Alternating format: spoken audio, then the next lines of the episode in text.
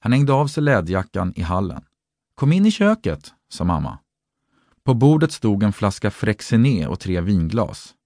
Vi måste fira nu, Adam. Hon eldade upp bubblet och höjde sitt glas.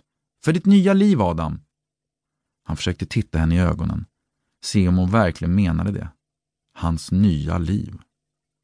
John ställde ner sitt glas på bordet. Adam tittade på honom. Välkommen ut! Tack. Du kan inte förstå hur din mamma har längtat efter dig. Det är slut på det nu, eller hur mamma?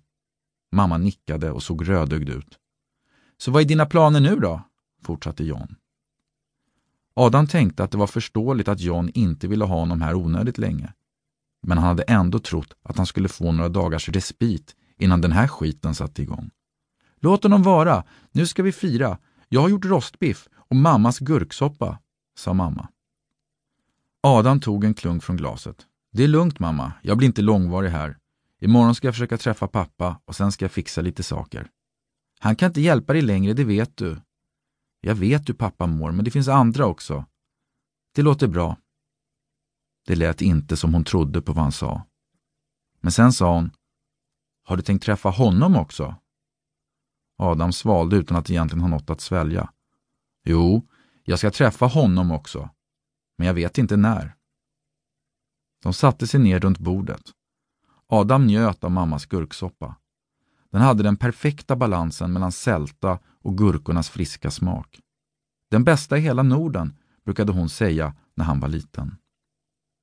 John sörplade onödigt mycket. En kort stund sa de ingenting.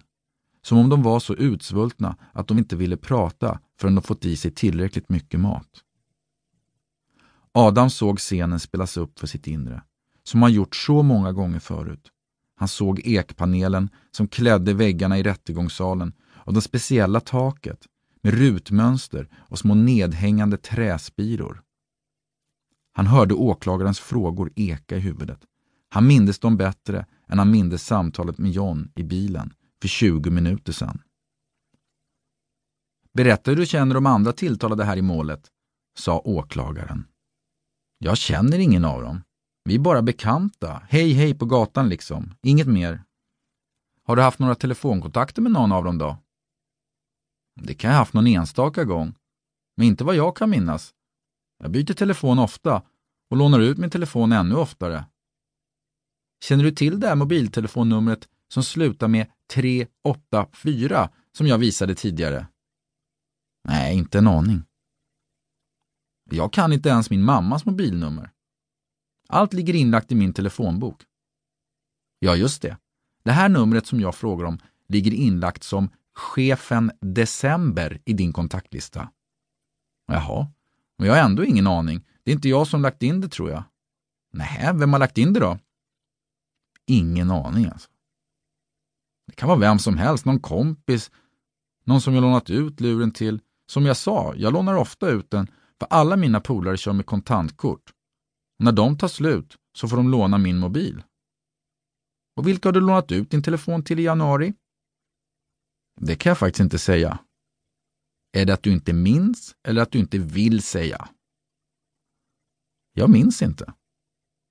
Men vet du vem chefen December är? Nej, inte den blekaste. Du har ju sett de telefonlistor som vi har tagit fram. Och enligt dem så ringde ditt nummer till det här numret den 10 januari. Var det du som ringde? Det kan jag inte säga. Nähä. Är det för att du inte minns eller för att du inte vill säga? Du tjatar du. Svara på frågan bara. Jag minns inte. Adam satte sig längst bak i bussen.